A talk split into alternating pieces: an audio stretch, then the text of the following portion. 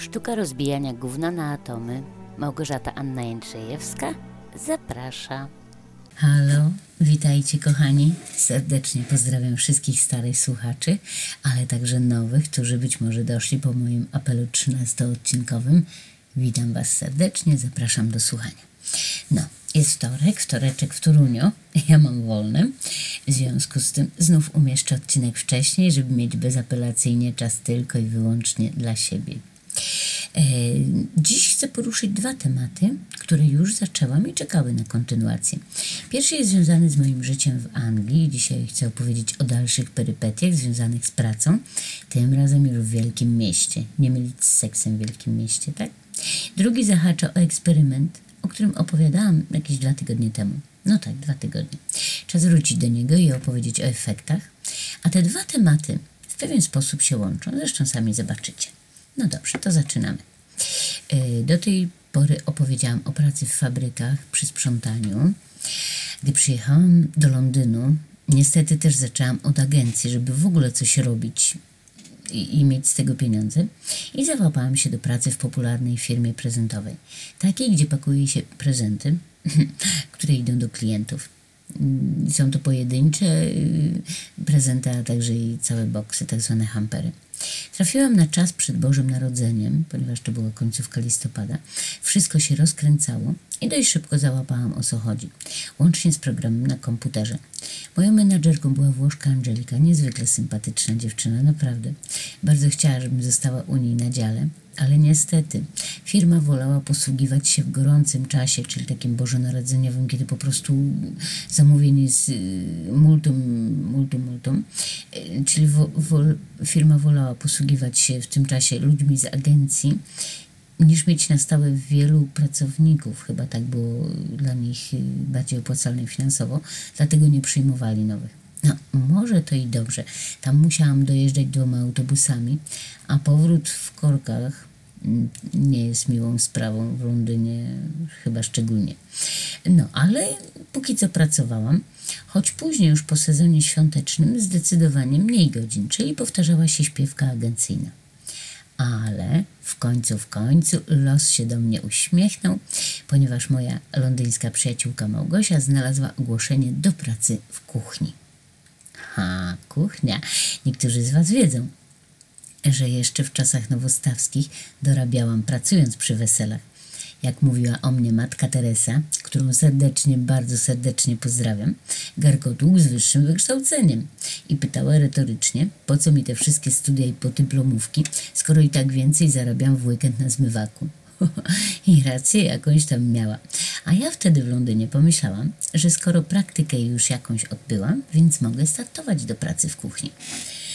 No niestety, okazało się, że potrzebowali na już natychmiast kogoś do pakowania, czyli bardziej młodego, silnego chłopaka niż, nazwijmy rzecz po imieniu, starą babę. Ale miałam szczęście, bo trafiłam w miejsce, gdzie spotkałam i teraz uwaga, uwaga, uwaga, tadam, spotkałam Polaków, którzy okazali się w porządku. Pierwszy z nich, Michał, testował mnie w lodówkach, ale stwierdził ze smutkiem, że mu się nie przydam, no bo potrzebuje faceta, tak? Ale nie odesłał mnie do domu, tylko do kuchni, do układania bekonu na blaszkach, że niby robię to nad wyraz profesjonalnie. Jeszcze nie widział, ale już wiedział. Kolejny Polak, Bartek, menadżer, przyklepał ten mój bekonowy profesjonalizm i tym sposobem zostałam zatrudniona. Kuchni oprócz mnie pracowali wspomniani już Bartek i Michał oraz Monika, Julita, dwie Kasie, Kubuś, dwie Izy, Kinga, Sławek. Jak widzicie sami sporo osób. Mam nadzieję, że nikogo nie ominęłam, ale ekipa naprawdę świetna. Mało, że byli sympatyczni, to jeszcze dzięki nim rozwinęłam się muzycznie, bo chcąc czy nie chcąc musiałam słuchać muzyki, jaką puszczali z telefonów. I tym sposobem weszłam w muzyczny świat młodego pokolenia. I skończyło się to tak, że sporo nowych kawałków znalazło się na mojej MP3, także kawałków hip-hopowych. Hmm, Jak widzicie, rozwinęłam się wszechstronnie. Nie tylko nauczyłam się przygotowywać 16 kg majonezu, 250 sztuk paszczecików szpinakowych czy 200 paluchów serowych. Do tej pory umiem to robić. paluchy serowe bardzo lubię, ale też wyedukowałam się kulturowo, kulturalno-muzycznie, bo przecież wszyscy z różnych stron Polski, więc wszystkie opowieści dziwnych treści, no, uczą, uczą, naprawdę uczą. No, a tyle tytułem opowieści o Polakach na obczyźnie. Tym razem odsłona na duży plus. Pozdrawiam Was wszystkich bardzo serdecznie, o ile tu dotarliście do tego mojego podcastu. No, ta kuchnia była na zasadzie cateringu. Nie wydawaliśmy posiłków bezpośrednio klientom, tylko przygotowaliśmy produkty i półprodukty, które rozwożono do punktu sprzedaży. No i ja jako członek cold section, czyli zimnej sekcji tak zwanej, pakowałam różności, nie będę mówić co. Praca była ciężka i można było wyjść dopiero, gdy skończyło się swój przydział. No, żeby nie zostawiać dla drugiej zmiany za dużo. Tak więc najczęściej pracowałam 11 godzin, czasem dłużej, bardzo rzadko krócej. Dni wolne były ruchome, w weekendy też pracowaliśmy, więc bywało, że pracowałam 12 dni bez przerwy między wolnym a wolnym. Ale wiecie, ja cały czas powtarzam, że robota wszędzie jest ciężka i nieważne, fizyczna czy przy biurku, i może dać w kość fizycznie i psychicznie. Dlatego najważniejsze jest to, z kim pracujesz, kogo masz obok siebie, z kim możesz porozmawiać, na kogo liczyć. A tam miałam właśnie takich ludzi i gdy zaczęli odchodzić, poczynając od menadżerów na kolegach z sekcji skończywszy, zaczęło się zmieniać wszystko. No ja wiem, jestem sztywniara, nie lubię zmian, boję się ich. Pamiętacie ten dowcip o pesymiście i optymiście?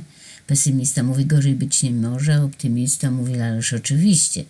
No i ja zgodnie z tym optymizmem też oczekuję po zmianach najgorszego. Tak więc, gdyby tylko o mnie chodziło, to można by się zastanawiać, że co ze mną jest nie tak. Ale pod rządami nowego menadżera odeszło kilkanaście osób, nie tylko Polacy, więc o czymś to świadczy. No i gdy Iza i Sławek jako ostatni z mojej sekcji złożyli wypowiedzenia, ja też postanowiłam to zrobić. Rzuciłem się na głęboką wodę, nie mając pewności, czy znajdę pracę w ciągu dwóch tygodni, bo tyle trwało moje wypowiedzenie. A pracowałam e, dwa lata z małym kawałkiem. No i ku mojemu zdumieniu praca sama mnie znalazła. Wysłałem swoje CV do jakiegoś portalu pracowego, nie mam pojęcia do jakiego, nie pamiętam już teraz. I w trzecim dniu, po złożeniu wypowiedzenia, gdy zaczęłam odczuwać przerażenie tym, co zrobiłam, nagle zadzwonił telefon. Byłam w pracy, więc nie odebrałam, ale wyobraźnia zaczęła działać. Okej, okay, niech będzie, odzwaniam. I co? I ledwo co rozumiem, ledwo co mówię. Nie jestem w stanie się dogadać. Ten ktoś kończy, bo nie chce mieć do czynienia z niedołkiem i na tym koniec marzeń o nowej pracy. Hm, strach mnie uwięził, muszę przyznać, ale pokonałam go i zadzwoniłam. Pomyślałam, że najwyżej się nie dogadam, a przez telefon w pysk mi nikt nie da, ani nie wyśmieje. No. No i oczywiście co, jak było, strach miał wielkie oczy. Dogadałam się bez problemu. A że w weekend miałam wolne, więc pojechałam na interwiu z godzinami próbnymi, a 1 września rozpoczęłam nowe życie. I zaczynałam tradycyjnie, jak wszyscy Polacy, nie znający języka albo znający go marnie, od zmywaka, ale przygotowywałam też jedzenie. Tyle, że dość długo nie odważyłam się robić dań na talerzu bezpośrednio dla klienta.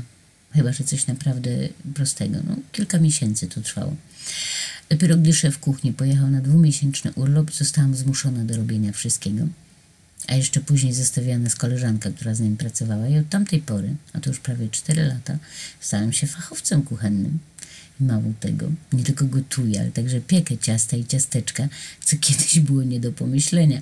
Moim szczytem umiejętności był murzynek z przepisu z torebki na proszku do pieczenia. A tu ostatnio klientka zajrzała do mojej kuchni, miałam otwarte drzwi i spytała, czy to ja odpowiadam za brioszki cynamonowe. Odpowiedziałam, że tak. Wypowiedziała się o nich w samych superlatywach, co sprawiło mi niekłamaną przyjemność. Tak więc, jak widzicie, nie zginęłam marnie, jak zapowiadało sporo osób, gdy wyjeżdżałam ponad 7 lat temu z Polski, ale no właśnie, znowu jest jakieś ale, a ja zawsze muszę rozbijać gówno na atomy, bo moje strachy nadal istnieją. I nieważne, że mój angielski, choć na poziomie śmiesznym, jest zdecydowanie lepszy i mogę dogadać się z każdym w każdej sytuacji. Ostatnio miałam takie śmieszne sytuacje, gdy ludzie zaczepiali mnie na ulicy. Ja mówiłam, że owszem, możemy porozmawiać, ale niewiele, bo mój angielski jest marny. Po czym rozmawiałam z nimi bez problemu, bez żadnych ograniczeń, przez 20 minut czy pół godziny. No tak, ale, ale to wszystko jest nieważne. to, co umiem, co nie umiem, co potrafię, czego nie potrafię, jaką robię, jakie robię wrażenie na innych ludziach, jak mnie traktują i profesjonalnie i tak dalej. Chodzi o to, że te moje strachy spowodowane są niskim poczuciem wartości, które tu w Anglii spadło poniżej możliwego poziomu, przynajmniej przez pewien czas. I to sprawia, że jeszcze mniej wierzę w siebie i daję sobie jeszcze mniejsze szanse. To znaczy, yy, można powiedzieć, że, że tak było. Na 100% tak było, teraz jest lepiej. Bo pracuję nad tym, od czterech lat nad tym naprawdę yy, pracuję bardzo mocno.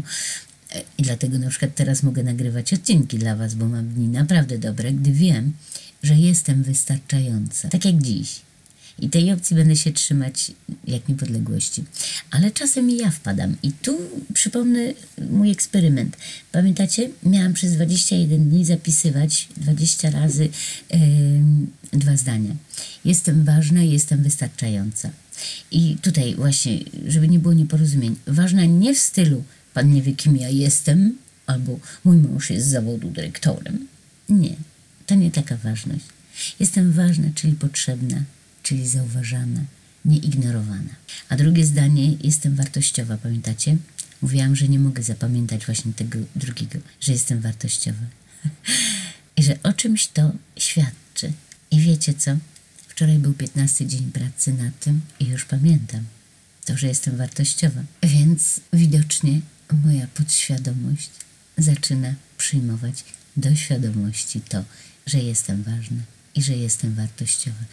To jest bardzo pocieszające.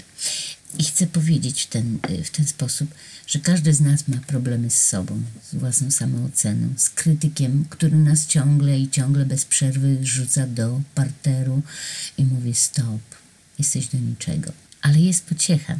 Możemy nad tym pracować i dla każdego jest szansa na zmianę swojego dobrostanu. Mi zostało jeszcze 6 dni do zakończenia tego eksperymentu, a potem zacznę następny. I nawet wiem, jakie zdanie będę sobie zapisywać. Znalazłam je w internecie i bardzo mi się podoba. Jestem magnesem na miłość, zdrowie, szczęście i pieniądze. Ładne, prawda? No, to życzę nam wszystkim, żebyśmy byli takimi magnesami. Do usłyszenia.